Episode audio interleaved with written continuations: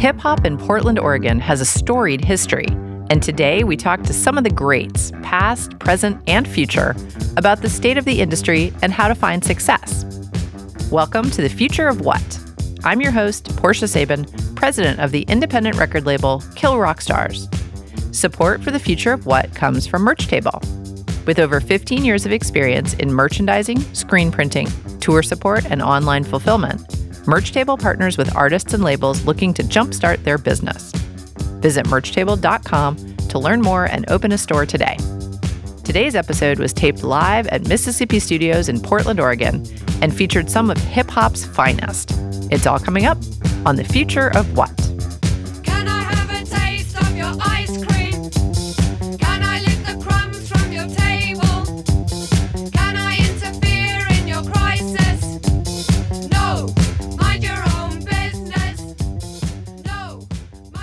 Support for the future of what comes from Sound Exchange.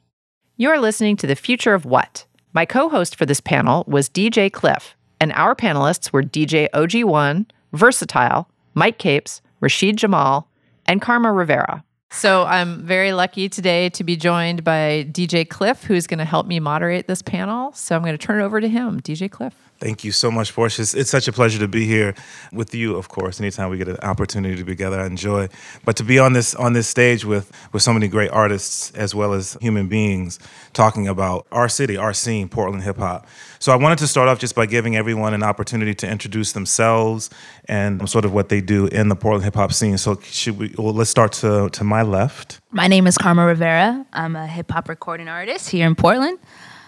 I rap, perform all that fun stuff. I'm a DJ OG ONE, um, official DJ for the Portland Trailblazers, but also a business owner and community activist. My name is Mic Capes. I'm a hip hop artist from Portland, specifically North Portland, and a mentor for youth. My name is Rasheed Jamal, MC. I live in Portland by way of our Hot Springs, Arkansas. And uh, I'm a jack of all trades kind of dude. My name is Vursatyl. I'm a member of a group called Lifesavas. I'm a singer songwriter. Nice, nice. Thank you. Thank you all for being here. So I wanted to start off kind of talking about sort of the why that we're here. So it's Portland Hip Hop 101. So we're going to talk a little bit about the foundations of what we do, why we do, but but get a little bit into sort of that next level, not just the artistic piece. Coming together like this as a panel and having an opportunity to to share with you folk and give you folk an opportunity to ask questions. The genesis of this, I was talking to Rasheed Jamal, and you know we had a great conversation about what we're doing as a community, as a hip hop community, and how we can do more. So, Rasheed, I just wanted to ask you, as someone who is an artist and doing the many things that you're doing, why was this important to you to have a, an avenue like this to reach people? I kind of came to realize that the only time I really see folks is during shows at the club. So, like, you don't really get a chance to build during those times. There's not really room for conversation when you're drunk. Mm. not good conversation anyway. Yeah, yeah. You know what I'm saying? Not nothing you can really remember the next day. It's like, yeah, bro, I'm gonna hit you up. I'm gonna hit you up. All right, cool. Yep. All right. Then like next Friday, oh man, you ain't hit me. So, you know, I wanted to get together with a room full of people who are like professionals who can help add to a sense of professional development for people who are involved in hip hop and this genre and then also to get people in the same room so that you can build chemistry. I think that's how communities build. You know, even on a biological level, like cells come together because they don't kill each other. so, you know what I mean. I just really wanted to build chemistry. No doubt, no doubt. As an individual who has represented Portland hip hop for a little while, Vursatyl, having something like this where you're bringing people from different I hate to say generational. That sounds so so separatist, but just from different eras of the Portland hip hop scene, is this something that you've had an opportunity to take advantage of in your past? Thinking about when you were a young and up and coming MC. There have been forums and summits where we were able to, you know, kind of talk amongst each other and talk to the community. I'm a little bit of a recluse, you know, so I'm a little shy, so I don't come out very often. Mm. But I think that these sorts of platforms are powerful. No doubt, no doubt. Karma, as a as an artist who is you're you probably got you probably got youth on everybody on this panel right now. I would imagine. So as one of the one of the artists from probably the, the younger generation of Portland hip hop artists, how has it been for you in terms of building your brand and then building with the scene that has been building in Portland for years and years? Building relationships, connecting with the I mean, I wouldn't say the right people, but just connecting with people, you know, just kind of going out. I mean, there's I think right now, especially like the last 2 years, there's been so many like things forming these collectives. Now you got Friends of Noise, you got Deep Underground, you got YGB, and then, you know, you go to these events and then you kind of you meet people who are just like you. So it's basically simply just building relationships with people that could help me get to where I'm at, you know. So it's kind of how I worked my way. No doubt. and then it's cool to see with the many venues in Portland that are supporting the Portland hip hop scene, the shows, getting to see artists on stage together. Mic, you're an artist who has performed with a number of people who are on this platform Yeah. in shows right now. I know that publicly you've talked about how your music is your full-time situation right now. Yeah. So, you know, thinking about getting there, making that transition from doing art as sort of a side situation because you love the art to doing it as a business. What do you feel like has been the maybe the one thing that you didn't know making that transition that now something that you would say, hey, this is something you're thinking about doing, this is something you need to, to pay attention to? I think the biggest part I knew, but I didn't know as much until I got into it. The biggest part is just building a team around you that can help you do the things that are not your strengths. You know what I mean? Outsourcing work and taking the stress off yourself to where you can focus solely on the artistic part. No doubt, no doubt. So no man is an island is probably a, way to, to say right, that. right. Yeah, I'm no still doubt. working on it. And then when we think about sort of getting more into that conversation of building with other artists, but then also the business piece of it, OG, you've had the opportunity to connect with business people, Fortune 500 companies. You mentioned the Portland Trailblazers, but you've also worked with Brand Jordan and Adidas and Nike. Again, as as artists are thinking about how do I get to that next level, if an artist is going to go into a boardroom and have a conversation with someone about helping support their art, what would be the primary thing that you think an artist should be aware of going into a situation like that?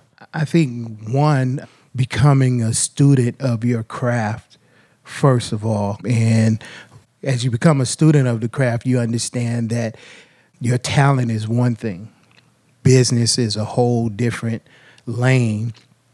Being uh, able to identify for yourself what are your strengths and your weaknesses, who are you trying to reach?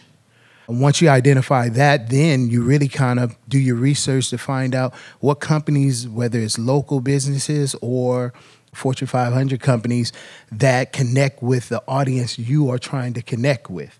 Um, that's the number one. When you address, you know, businesses, the first thing is, what can you do for me, and why should I work with you? So being able to understand, you know, who you're trying to reach and if it connects with the market that they're trying to reach, then that's number one. But I think bigger than that is really understanding the power of relationships, the power of having a humbled attitude, not of you know you should be coming and look for me and and you, I'm the kind of like an entitled type of attitude. You got to totally dismiss that because that'll get the door shut on you faster than anything. You know, companies are willing to work with people who have genuine hearts and mindsets that you know you're coming to. You know, it's a it's a process of give and take from both sides. So, but you know, again, that comes with mindset and becoming a student of your craft. No doubt, no doubt. So one of the things, and this is a question for the panel as a whole, one of the things that came up a couple times is the idea of relationships, of building with people, of of building a community. So as we're thinking about the Portland hip hop scene and where we are today in 2018, what do we need to do as a community to educate outside of our community? So as an example, I feel like I have a pretty good sense of each individual up here and your talent and your skills and what you offer. But what about maybe people who are sitting out in the audience who who maybe are not as familiar, people who are listening to this podcast? What do we need to do as a community to come together to take our scene to more ears? I think we should communicate with each other outside of social media more often. Okay. I think social media is really damaging because you know you always try to put your best face forward, and then you see people, and it's like, oh yeah, you just did this last week. All right, then. you know what I mean? It's, Yeah, it's a lot of high and by and not a lot of actual, you know, talking about things. You know, maybe somebody said something to rub you the wrong way, and you just see that as that's who that person is. And that might just have been how they felt at the moment. I think that technology has a way of separating all groups of people, not just us, in that way.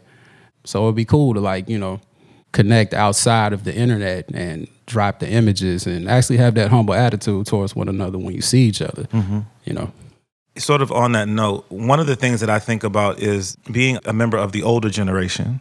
I remember when the idea was let me work really hard and Vursatyl you had an opportunity to sort of share with me when you were rhyming when you were a bit younger coming together pooling your resources to go into the recording studio that mindset of what it takes to go in and, and actually record something as you have now been so consistent, continuing to make music, continuing to tour, that change, that transition, has that been more challenging for you now?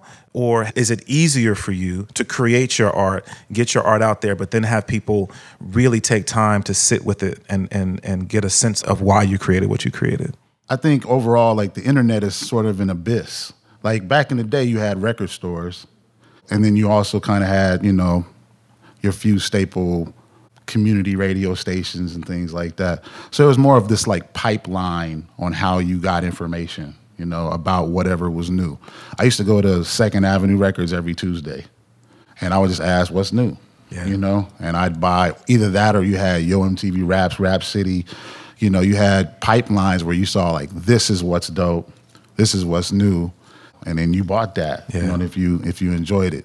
Now with record stores going away and you know the changing of the landscape, it's just an abyss out there. It's hard to funnel people's attention here so that they can see what's available. You know what I mean? The the opportunity to sort of like get visibility and heighten awareness becomes, you know, like you're just swimming in this endless ocean, Yeah. you know, trying to find what's good. And I think the challenge is to tap into an audience that is engaged and you galvanize the community that that audience represents in hopes that they'll keep coming back if you give them good product Yeah. and you build that momentum enough to impact people outside of your own bubble. So in that regard, it's challenging, you know, to navigate that abyss, but we've been fortunate to kind of pull that audience along with us. Yeah. You know, through this change, but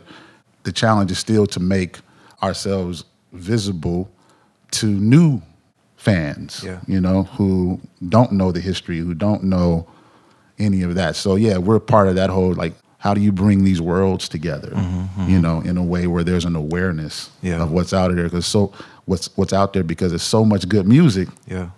oftentimes it feels like there's too much music, you know, because it's spread so thin that it's hard to really, again, kind of bring people into a place where now they're aware of, you know, where the dope stuff is, you know. So it's a challenge, but, you know, I think we're all up for it. No doubt. No doubt. Karma, I'm wondering, sort of in, in, with that same vein, what do you do to help your art stand out in this abyss, in this mass? I mean, we have, sometimes it's difficult to really sit with an album, right? So Drake just released a new project, double CD, right? So there's a lot of music there. But next week, the next artist is going to release an album, and it's just it's just continuing to flow and come. And so, as you're making art, what is your focus? How do you focus on? I need people to take time to sit with this, or I need people to just listen to it. How do I put it out there so that people are recognizing what I'm doing? See, I'm for the internet and I'm for social media. I think it allows me to have a direct relationship with my audience. Mm-hmm. You know, so yeah, no, you're right. You can drop some and get forgot about the next week. Right. There's it's the and that's the problem with the internet. It's oversaturated with content. Yeah. You know, especially like as musicians, you're not just competing with other musicians. You're competing with photographers. You're competing with videographers. So I think it's important to uh, build a social media presence that engage your followers, having good content and making sure like, oh, you know, they want to keep checking in with. That's the game right now. Is kind of ha- is producing good content that your followers like, and they they're gonna keep up with you if you keep producing that good content. So videos, whether it's music, have a mix. I think what's worked well for me is the combination of dropping singles, dropping visuals, dropping performance visuals, any little bit of content just to keep people engaged and not only like engage my audience but also attract new fans so just kind of having a strategic plan of building content and keeping my followers engaged and keeping them in tune with me Down. I think Karma is really right about this, but I it also just it makes me kind of have this like sad feeling in my heart because I feel like every year that goes by we demand more of our artists. We want our artists to I be marketers, right? Like you also you it's not good enough to just be good at your art. You also have to be a marketer and you have to have, you know, all of this know-how and savvy and I mean I've talked to people who are like, "Well, I didn't want to pay for an engineer, so I learned how to engineer." And then I was my own producer and now I own a studio and all this stuff and it's like, "Oh, for God's sake, when do you have time to be an artist?" Yeah. You know? And I think what Mic said is really to the point is is you got to surround yourself with a team. At some point you have to say look there's all this stuff that needs to be done for me to get my art out into the world in a in a successful manner but it cannot be all on my head. And that's i wanted to sort of go back and ask Vursatyl you know when you were coming up i feel like there wasn't quite as much pressure to you know also do all that other stuff right, Right, it's like yeah. you were going to be an artist and you knew that that was what you were going to do but how did you approach like because everything was different you know the mm-hmm. marketplace was completely different Right. and you didn't really have to you know it's like you were gonna okay you're gonna do your art but you, you were going to get yourself into a studio because it was going to be recorded and it was going to be put out into the marketplace it wasn't going to be on spotify Right. you couldn't just do it in your bedroom right. there were all these other people that you had to get involved at some point. So can you just talk to us a little bit about how you know how that felt when you were you know at, in your group was coming up? Yeah, I mean, one of the things that was pivotal for us is starting to understand the roles of a team. When we were coming up, there was a lot of confusion about what you needed to put in place and who those people were and what roles they played. We thought a producer meant we were going to be rich and famous. We, if we found a producer, that was it. you know, we were going to the top. We needed to find a producer. So we didn't understand the role of a producer. Then we, we was like, well, we need a manager. But in our mind, a manager was, you know, that uncle or aunt or whatever that was really good with balancing their checkbook. You know what I mean? And they had more order in their life than you'd had, you know? So they wound up being our first managers and things like that. So once we started to understand what criteria to judge the role players and what they needed to have in place, then it became easier to assemble that team and kind of see how that could, you know, push us along. As soon as we got a good manager, everything changed for us, you know? Good management team for us changed everything because they had relationships, they knew how to navigate the business, they understood we had resources for, you know, entertainment law and all of those things. So it was really kind of learning those roles really helped us. But that was very difficult. But speaking to what Rasheed was saying, one thing that was important, we came up, I lived around the corner from two band members from a group from Portland called Pleasure. They were a funk group. And it never, I didn't, I never had the courage to go ask them, you know, mm-hmm. Hey, what do I do? You mm-hmm. know, what are you guys doing? And they had records out all over the world. And they lived right around the corner from me. So in that, I did learn, you know, ask, you know, look at your resources. What are your, the models that you're trying to emulate? Go and find those people if you can locally, and let's try to, you know, put together the same things there. But it was very difficult early on to do that. But speaking to one thing that you you mentioned about all the pressure being on the artist to be all things. My favorite groups back in the day are artists, there would be one, maybe two interviews every couple of years. You know, now when I go back and I keep all, I kept all of my old source magazines, it was like literally one, literally one interview from Tribe Called Quest, one, you know. But now you're interviewing daily, you know. You're like constantly question and answer on Facebook Live or you know Instagram. You have to be so vulnerable and open. I wonder what Prince would have done in today's landscape. Right. You know, had Right. he had to, you know, be all of those. I just don't know if he would have been able to navigate. So yeah, it's it's one of those things where having a team and figuring out like who you are as an artist. And I think other thing I want to say is success is different for everyone. So sometimes we're always comparing our success to someone else's model. Mm-hmm. You know, I've just learned to be kind of content with my lane. You know, this is where I'm successful at, mm-hmm. and figuring out how to get that sort of I don't know, contentment was a journey more than anything. But I, know, I might have been all over the place with that. But ultimately, yeah, you know, that was kind of our journey to just figure out that our thing wasn't for the mainstream. We kind of had a more underground path. And I had to figure out independent labels and how that whole thing worked, how distribution worked on that level. And then that kind of came, you know, my bar, you know? And so the ability to accomplish that is what has afforded me a career. Slough. Who that? Dre Slough. Northside nigga, yeah, I'm well known. They gon' write real nigga on my headstone. Bet I die and be a legend to the kids. They gon' paint a nigga face on the St. John's Bridge. Hey, Northside nigga, yeah, I'm well known. Well known.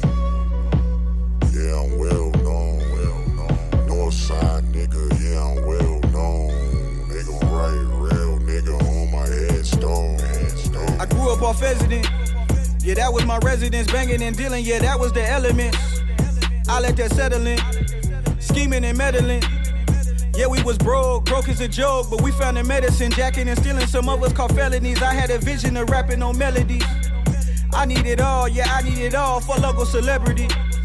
I want a ball, yeah, I want a ball, bro. We need the recipe. I need the carrots, yeah, I need the celery. Cause you telling me living was hard, but I never fall. I'm building my legacy. I've been leveling up. I never settle for less. I just lay up in the cuts after they cut me the check. But it's about more than the bucks. My city coming for next. I'm at that juggler. Is a threat. I got my numbers up, suckers is pressed. Thought I'd be dead. Glory to God, nigga, I'm blessed. Northside nigga, yeah, I'm well known.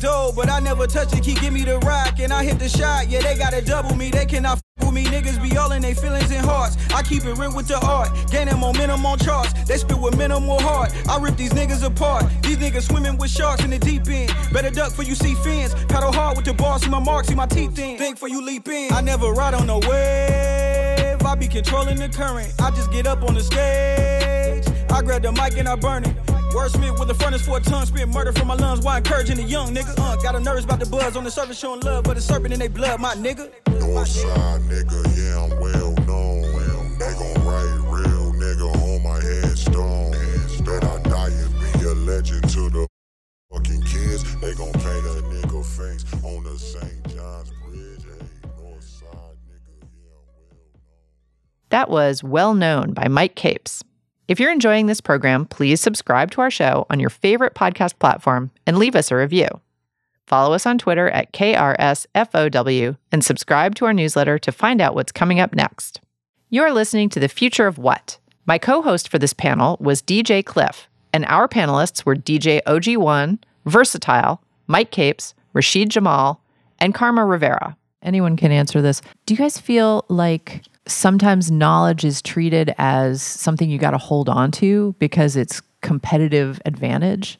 You know what I mean? I just wonder why sometimes we don't talk as much with other people. Like you were saying, you didn't go around the corner and meet those people who were in pleasure. You know, and I mean, I- know I, I wouldn't do it because I would be embarrassed. I'd be like, oh my God, they're going to think I'm some idiot, you know.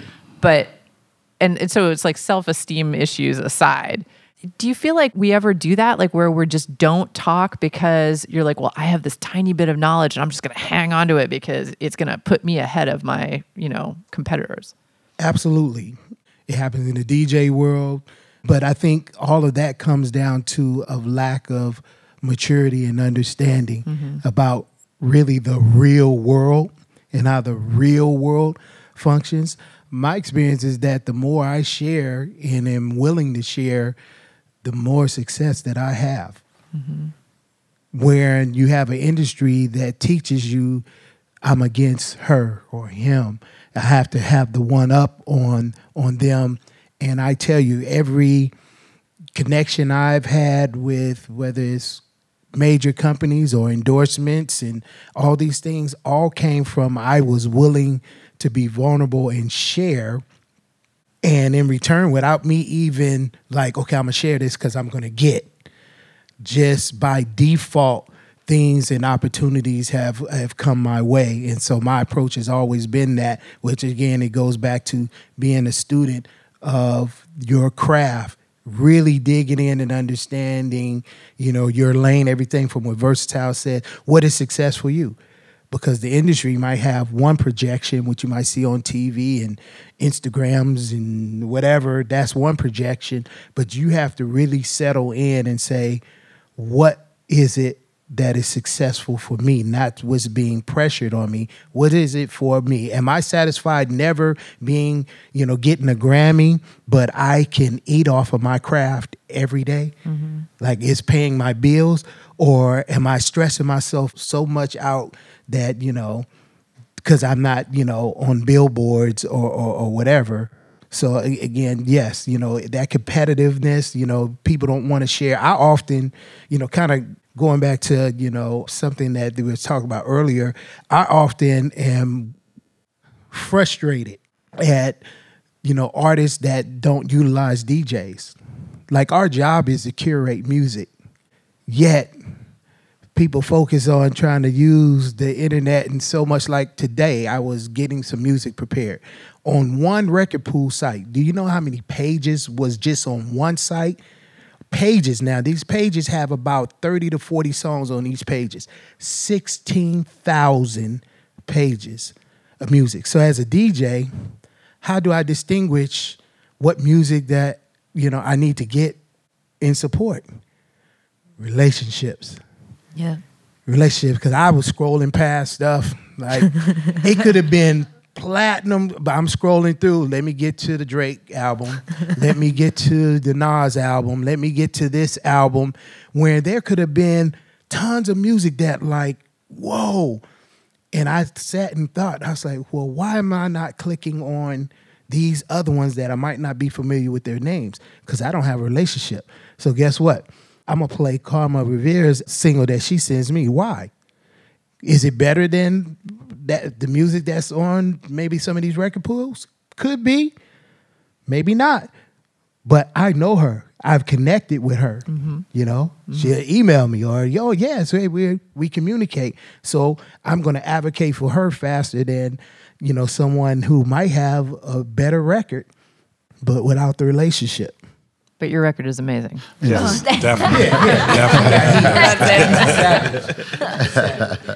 it's it's interesting that you say that too because I know that that's been my relationship again with everybody on this panel today. You know, each one of you individuals, when you're releasing the music, you send it to me. And you're kind enough to send me radio edits. Thank you very much. I appreciate that. but I, I, I, definitely do agree with that. I want to just take a, a quick second to mention someone who couldn't be here today. Earlier this year, we lost someone who was a pillar in the hip hop community, Starchild. And it's interesting because I would have conversations with Starchild, and he would share with me not the details, but the idea, the concepts that he was constantly talking to younger artists, up and coming artists. And I think that that was always cool that people would reach out to him. And as, as someone who had been in the scene for a while, he was willing to share to a certain degree. He was willing to share. Not his food spots. Yeah, exactly. No, yeah. no.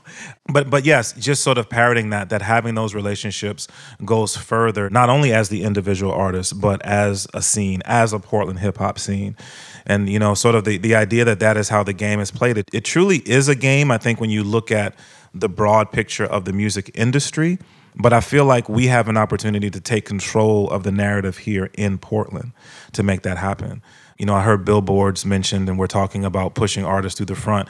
Mic, not too long ago, you had a billboard that was that was up here in Portland, and you know, you've been blessed to really be featured in some of the the local newspapers, and you've performed at so many different venues and festivals here in the city.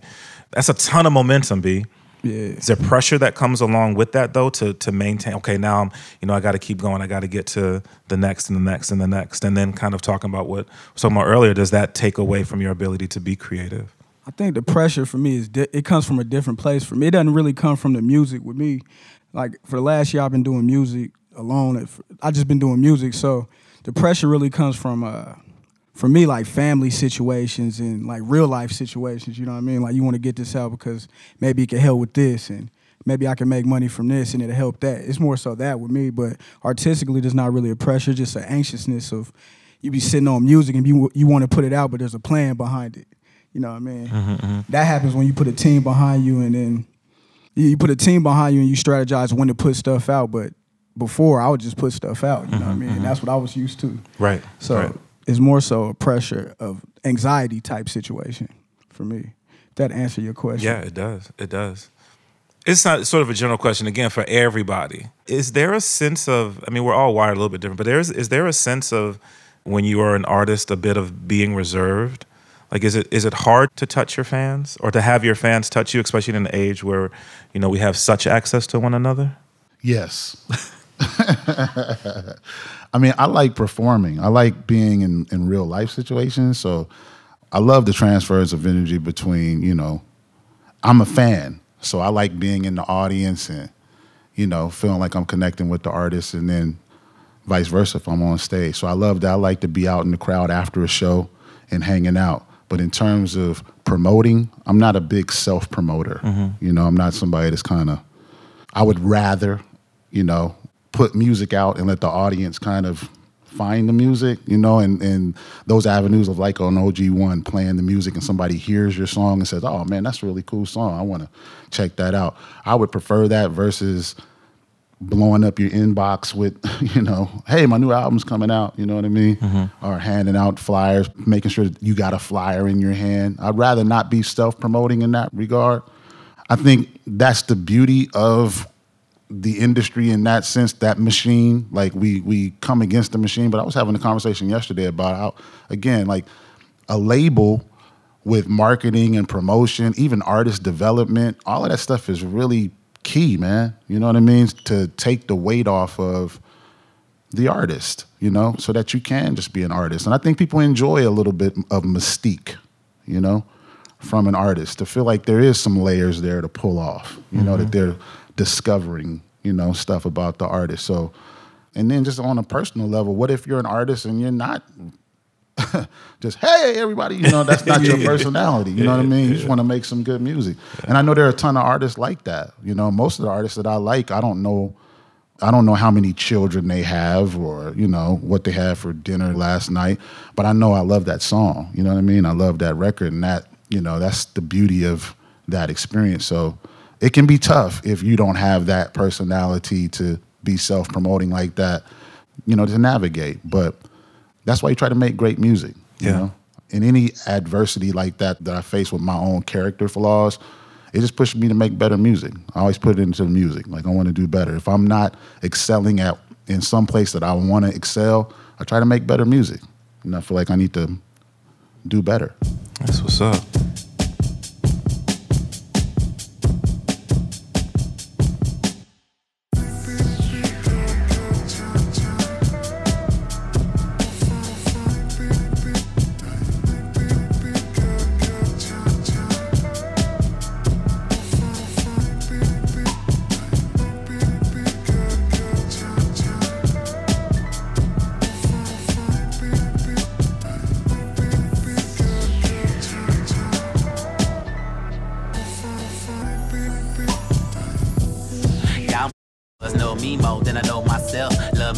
I love myself. How many times, how many times I slept through life? You neglect your dreams and regret your past. Now you can't go back. You elect that path, but ignore those facts. How many times, how many times I sacrificed to try to save your life? Even gave advice, but never made it right. You ignored the cost and then paid the price. How many times, how many times I elevate your mind with your third eye blind and you missed them signs? Gave up on the grind. You believe them lies, face down to the ground like you might as well die. Realize, realize that's a penalty of leadership. So that bitch and they complaining, never meaning shit. A new millennium falcon with clip wings, looking Icarus and lonely man, depressed about the drinking fifth. Might take a shot of Henny with no rocks. Watch the time pass by, but it's no clock. While you want me to bend, I'm jumping the fence and never forget you can't score, taking no shots to the top. Don't work, don't beat, don't grind, don't shots. Why?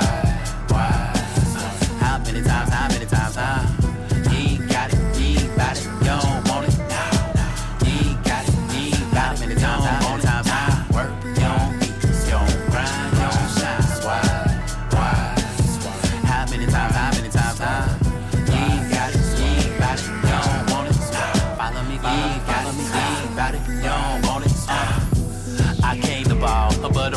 I'm eight feet tall. Above the rim like I can't be fouled. How many times, how many times, huh? Manute Bol, we all on the ball. Playing block shots like the Ken Bay soul. Nigga lock the block, the when the block is hot, the when they caught the Glock and then the fin they zone. Lately, it feels like home. SBA when niggas flip them songs. SBA when niggas flip them zones. How many times, how many times, how my cheat code as I speak cold. In the system, is the killers, I defeat the foes. Leak speech like water when I preach the ghost. Through my lyrics, I just really wanna reach soul. Paid the cost, but never paid the flaws. I'm like a 9 millimeter with the safety off. Ripping wood on stage when I break them off. I make a major move, you took a major loss. Damn, P rhetoric, you benefits instead of business. Minute, minute, business, independent. What's the benefits? A minute, hand of business, thinking tip without a limo tent.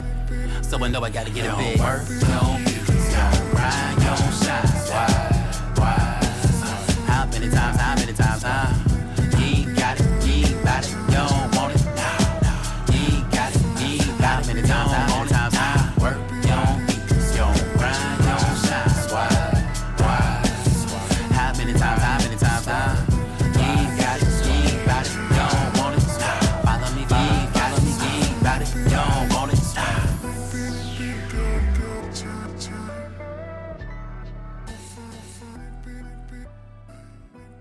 That was Dear Past by Rasheed Jamal. You're listening to The Future of What? After the show, take a moment to leave us a review wherever you get your podcasts. It helps people find the show, and we love hearing from you. When Kill Rock Stars was looking for someone to take over our fulfillment operation, Merch Table stepped up to do the heavy lifting, moving our entire stock to their warehouse and helping us create merch our fans love. With Merch Table's support, we've been able to focus on the music and artists that matter to us. KRS loves Merch Table. See what they can do for your business at merchtable.com. You're listening to The Future of What? My co host for this panel was DJ Klyph, and our panelists were DJ OG1, Vursatyl, Mic Capes, Rasheed Jamal, and Karma Rivera. Okay, so so what's next now? I think that we've had people who've had certain levels of success who are here on the stage, some people who are not on the stage that represent Portland. But what do we need as a Portland hip hop community? What's missing? So we've talked about having a good team behind us. We've talked about all of the little small things that it would be great to not have to to do at all. But what do we need as a as a Portland hip hop community so that when people look at Portland they go, "Oh yeah, I know the Portland hip hop scene. I have a I have a clear picture of what it is." We need more all age shows. Okay. yeah. How do we make that happen? What do we need to make that happen? I don't know, some construction contracts. yeah, I don't know, man, because like a lot of venues have like gone under over the past three or four years, and then I think there's a lot of pushback when it comes to doing hip hop here because of negative perceptions. Me and OG had spoke about that a while back, and if you want to, you can explain what the confusion was on that. But I just think that during that time period when a lot of our shows was being, you know, bombarded by police and like it was the 80s or something like that, I think it really put a black eye on people promoting shows and going out to shows. And since then, with the rapid gentrification of the north and northeast quadrants of the city and people moving out to Gresham, you know, if if I live in Gresham, bro, I'm not driving downtown or way over here to come to a show. You know what I'm saying? what? Just keep it 1,000, you know, because gas costs money, fam. and then on top of that, if I'm 21 plus, I got responsibilities. So I can't always come to a show. So, you know, just in the idea of music business, that's why it's promoted to kids because they ain't got nothing but time on their hands. And I just ask my mama, you know, hey, mom, I get $20, I'm going to go to this show. I be home on time. So it's like, you got Lyft and Uber and stuff, they could get here easy. You know what I mean? And they want to buy stuff. But we don't, where's the All A's venue here? Like, where? Friends of Noise in the house, working on that problem every day. Yes. You know what I'm saying? So like, I mean, we need those solutions because you know you can't just keep promoting to the same people, and then you have to leave town. And once you leave town and get a bigger name, oh man, they don't ever come here and perform for us. I mean, hey man, what was supposed to do?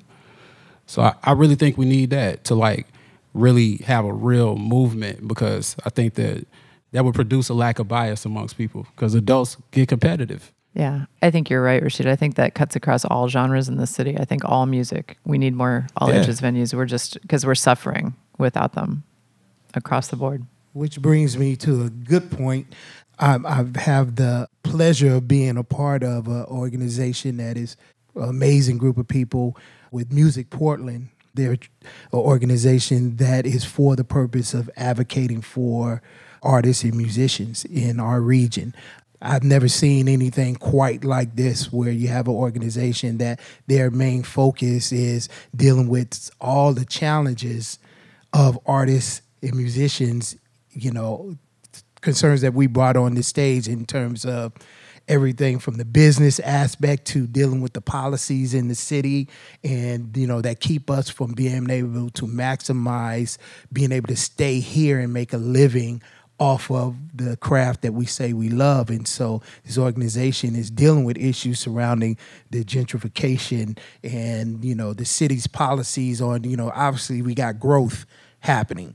But what is that? How is that impacting the music in our community and are artists able to thrive in this region without feeling like I have to leave here in order to be successful. And so those things are coming in in, in, in being organized. And so I'm really happy to be able to sit on the board and, and, and advocate for artists that I know that really take their craft seriously, but you know, they don't have the skill set to take on, you know, being their own PR. You know, if they want to go on a tour, what does that mean? what are the things I need to have in place? Do I need to have a manager? So everything from dealing with artist development, you know, to business development and, and education, all those things are being set in place. I think platforms like this need to happen more often, whether it's, you know, on a podcast or just communities of music getting together and talking because you'd be surprised about how common some of these issues are across all genres in this town, but yet no one's communicating. You know, people are in their own kind of world and feel like, you know, their issues are isolated. So I think the more we communicate, but in order to communicate, people have to take that as value. That's why I put it back on the artist you have to really be serious enough about your craft to be able to go and seek that knowledge seek you know connecting with people in order to get the information you need to elevate. No doubt. Well said. I think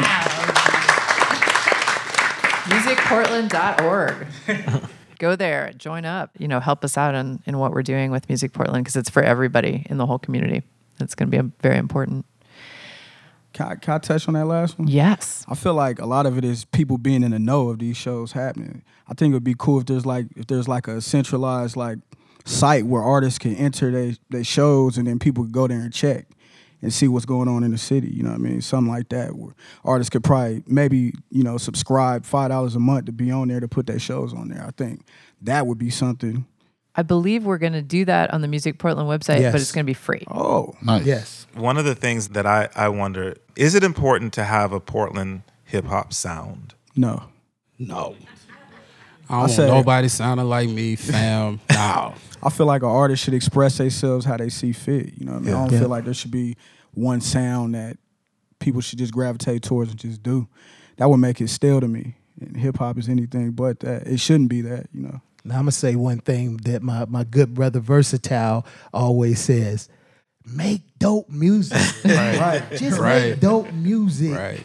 Period. You make dope music, it's gonna draw the people that want to hear your music. You don't need to be concerned about, oh, I don't sound like. That's one of the things frustrate me. I hate when you know artists in Portland, you know, this month they sound like a conscious rapper, and then in two weeks they're the hyphy movement, then now they're the trap artists. I'm like, Yeah. like just make dope music. Yeah, Like, man.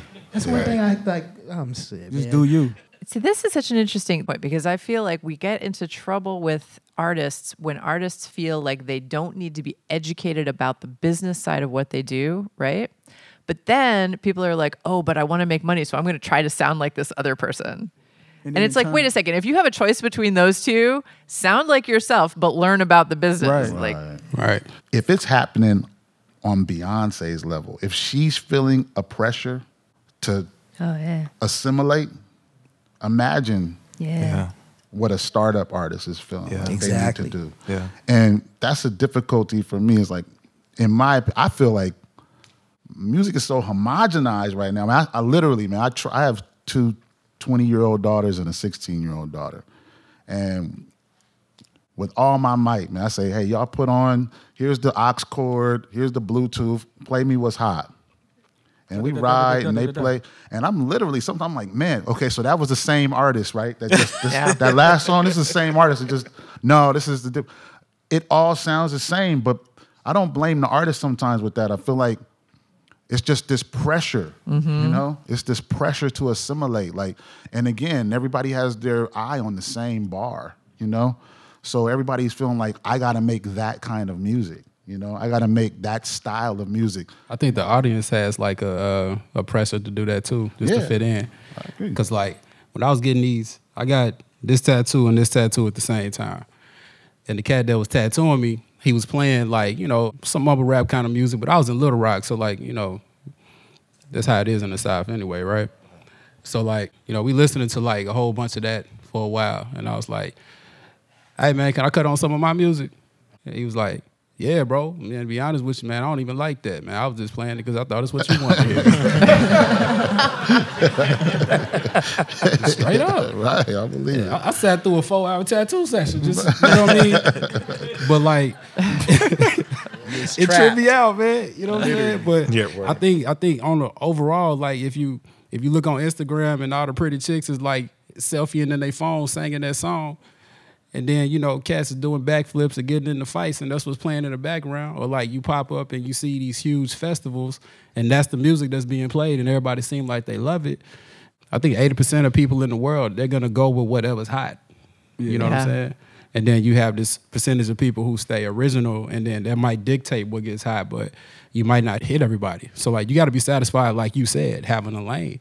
Right. I'll say just pinpointing your core fan base and, Right. and driving your music that way, like down to what, you know, where do these people shop? Is it is it school students or is it like just the demographics of the, the people that listen to your music and just pinpointing that and pushing your music in that direction. And I feel like it'll build naturally that way. And I agree with Capes about like just really focusing on your core audience. And that's why I said that's like a social media is kind of important for me because it's like it's a direct relationship to the audience. It's just I don't care about nobody else. I only care about the people who are interested in my work and my art and what I gotta do to keep producing that. Yo, that champagne on the beat. When I hit the scene, the girls give me best so on the cheek. They know I'm so they know I'm about my queso in these streets. It's gonna happen if I say so. I be looking like a tree. Ego extra large. I here trying to look just like these singers do. Head in charge, but I'm feeling like that nigga too. If she look like Miss Minaj, it's probably what we get into. How you find a one with anyone with front to get with you? I'm never switching sides, but I still see it from a different view. Keep checking for my side, I swear to God, I'm known to flip a few. I be lost for words because I feel good. Moved out to the birds, but bitch, I'm still hood. Try and kill my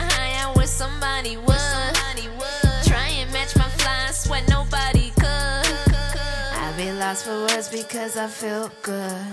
good Moved out to the birds, but bitch, I'm still hood. Try and match my fly, I swear nobody could.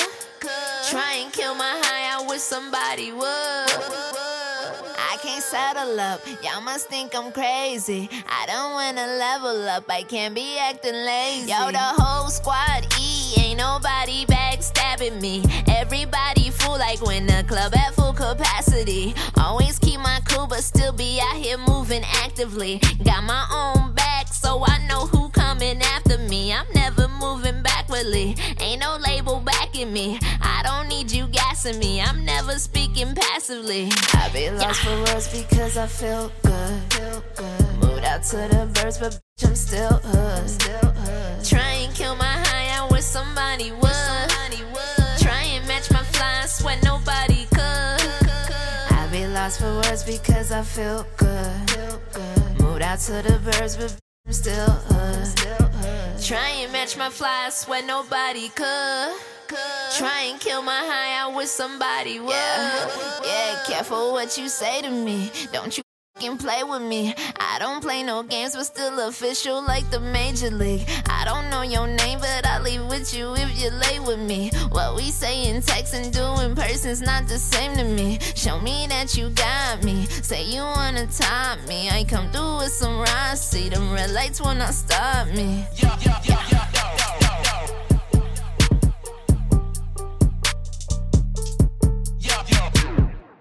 That was Feel Good by Karma Rivera. If you're enjoying this program, please subscribe to our show on your favorite podcast platform and leave us a review. Follow us on Twitter at KRSFOW and subscribe to our newsletter to find out what's coming up next. You're listening to The Future of What. My co host for this panel was DJ Klyph, and our panelists were DJ OG1, Vursatyl, Mic Capes, Rasheed Jamal, and Karma Rivera.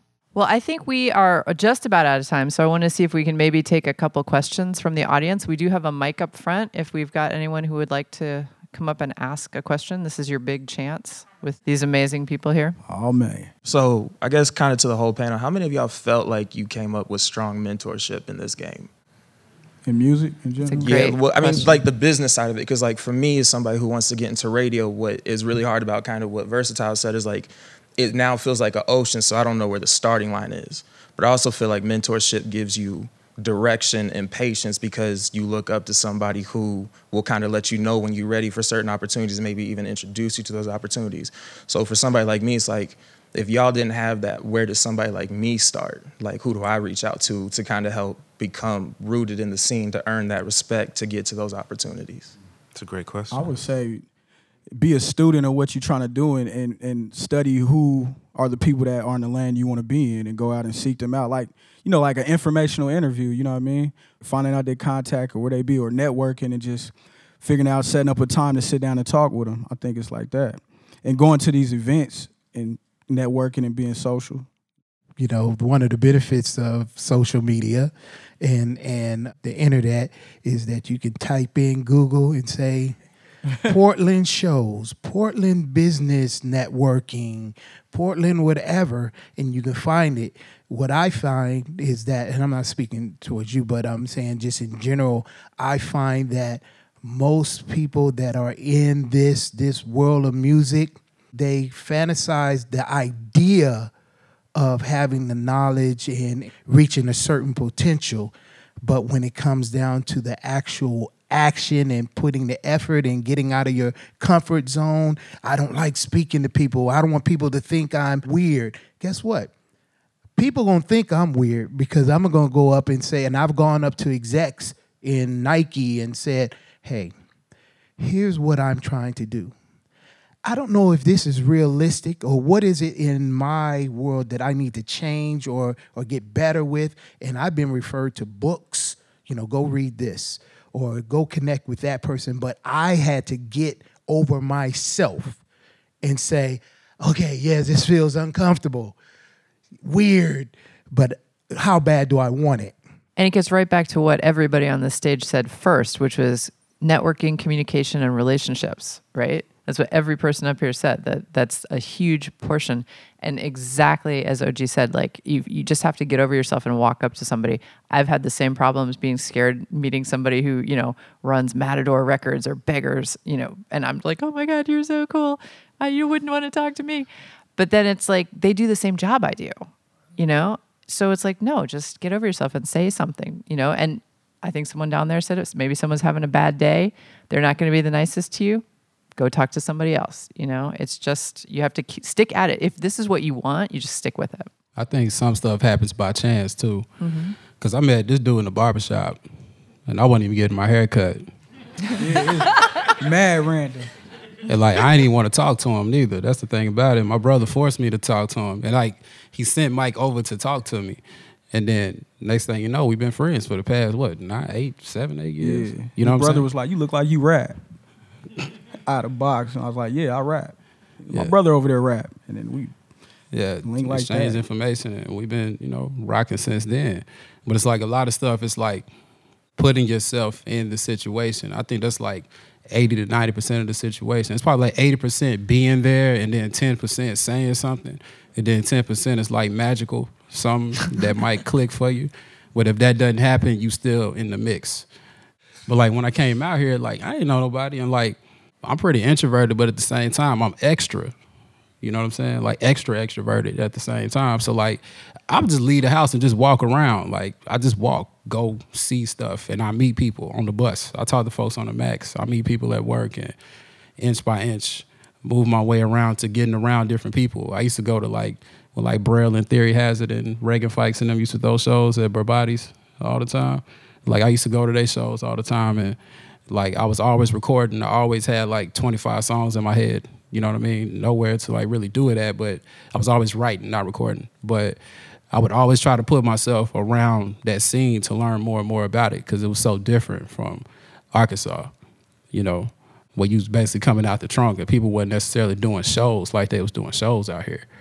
And it's really just putting yourself around people, like and taking advantage, like being not not being afraid to speak up when you need to speak up, but then also being strategic about it at the same time, and not being afraid to fail because we failed a lot. We had a lot of bad shows, a lot of bad promotion, a lot of like six person lineups, fifteen minutes. you know what I'm saying? You know, it's it's hard to like do a show, do all the promoting, and then have to split the money with 20 people. That's crazy. you know, but over time you learn. So that's that's a big thing. It's just keep building onto that skill set because you look up and it's like, okay, I'm prepared for this next step. It's also about being part of a community.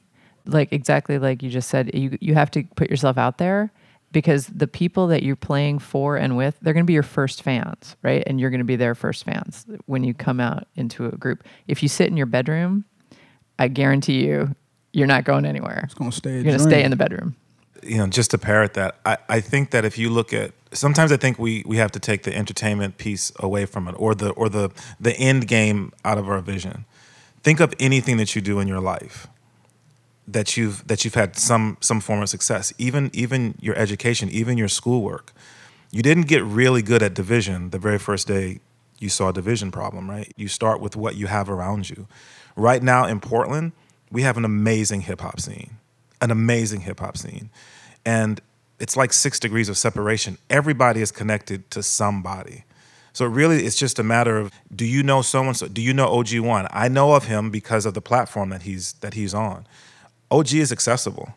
So if I know Rasheed Jamal, Rasheed can connect me with OG because I'm interested in becoming a DJ. You know what I'm saying? It is truly as simple as that. Events like this are going to continue to happen where we're going to invite people to network. And then just like what you did with me, just come and introduce yourself and say, hey, I've, I've got this interest in in doing whatever. And and then I think the last thing is is consider life, right? So if you go to your employer and say, hey, would you can I come in and do a job shadow? And your employer says, Yeah, you can come in, come in Wednesdays from 12 to 2, I have it open. If you come in for two weeks and then the third week you just don't show up, guess what you're doing to that relationship? So I think if you're interested in this in, with with any of this, you got to be consistent. You got to be consistent because then that person that you're seeking help from, they they'll take you seriously because they know that you're taking it seriously. I just want to add something. I don't know if it applies to everything we're talking about, but this is a hip hop forum, right? So I want to encourage everybody if you're in hip hop and music industry in general, it's not easy. Don't be afraid to face adversity in this, you know? It is a struggle. It is hard. You know, that's okay. It's okay it's going to be difficult, you know, even in your craft. If you're struggling, that's part of the journey. You know, some of it we don't have the keys, or we wouldn't be, you know, in the position we are to a certain degree. Like it's a it's a struggle, it's a grind, you know. But that's what your passion is. What helps you stay motivated. You know, your passion for your art, your passion for you know your goals. Rest in those things, and now I'm passionate. This is something I really desire, something I really want, and work hard. Go for it. You know, be the best that you can be at what you do. And there's something to be said about that. Oftentimes, I feel like we're we're afraid of high standards. I was talking to somebody else about. I went to public school. I went to Vernon Elementary School, and then I went to Harriet Tubman Middle School, and I went to Jefferson High School, and I loved it. It was awesome. When I got married, my wife wanted our children to go to Holy Redeemer Catholic Elementary and Middle School, and I was completely opposed to it. And when I went to our first parent meeting, they started talking about high standards. We set high standards for our kids, and I was like, "You really want our kids to go here? Like, you know, you they're gonna make school harder?" But I learned over time, there's nothing wrong with high standards. There's nothing wrong with having high standards. And in terms of accomplishing greatness and accomplishing excellence, you know, we can't be afraid to have that journey of persevering through struggle and persevering through adversity. In that, What we're doing is shaping and molding something that's really good. You get the opportunity to say, you know what, this is, I'm grinding at this, so let me, I was just talking to Rasheed. He's like, man, I've been working on this album for six years. You don't hear that often. People work on an album for six days and then are multi-million selling artists, but what you end up seeing is that there wasn't that time spent developing their craft. You know, people are afraid to dig in and work on their craft. So if you're reaching for something, if you want to be something in this industry, it's okay to have to work and trudge it out and get better at it. That's okay. If it's difficult, that's not a bad thing that it's difficult. It, it doesn't always have to be easy. It's not, you know, that first door you knock on may not be the door. That that rap show that you get in, you might get booed. You dig? And that's the other thing. As an elder statesman in this, don't get offended that we have a bar.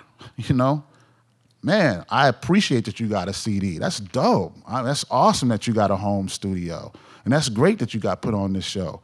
But be willing to hear from an elder statement. You need work. Work on your craft. Get better. What's wrong with getting better? that's not a bad thing. You need to get better. I loved hearing that, you know, because it made me reach and try to get better. I'm like, okay, yeah, I'm gonna show him the next time. You know, I'm, I'm, I'm really gonna step my game up. I want my music to be better. What's wrong with that? What's wrong with having that mentality that let's keep reaching for excellence and greatness? Don't be just satisfied when it comes so easy. That's cool, but everything that comes easy may not last. So don't be intimidated by whatever it is you're trying to accomplish in this hip hop community and the music business. If there's adversity, that's not always a bad thing. You know what I mean? It's gonna make you stronger. And trust in your passion that you fight through and get what you want by staying steadfast and getting better at your craft. And those, those are positive things to take away from struggle. Well, I think that is a, a beautiful way to end this. Oh, Thank you so much to my panel, and thanks everybody for joining us today on the future of what. No doubt.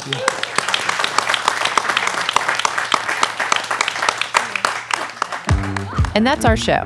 The music we played today was used by permission. You heard Mic Capes, Rasheed Jamal, Karma Rivera, and of course, our theme song, Mind Your Own Business by the Delta 5. Subscribe to our podcast and leave us a review. For more info on our shows, check out our website at killrockstars.com slash the future of what and sign up for our newsletter. Our program was engineered by Brent Asbury at Beta Petrol and is produced by Will Watts and Anna McClain. I'm Portia Sabin, president of Kill Rock Stars. See you next week.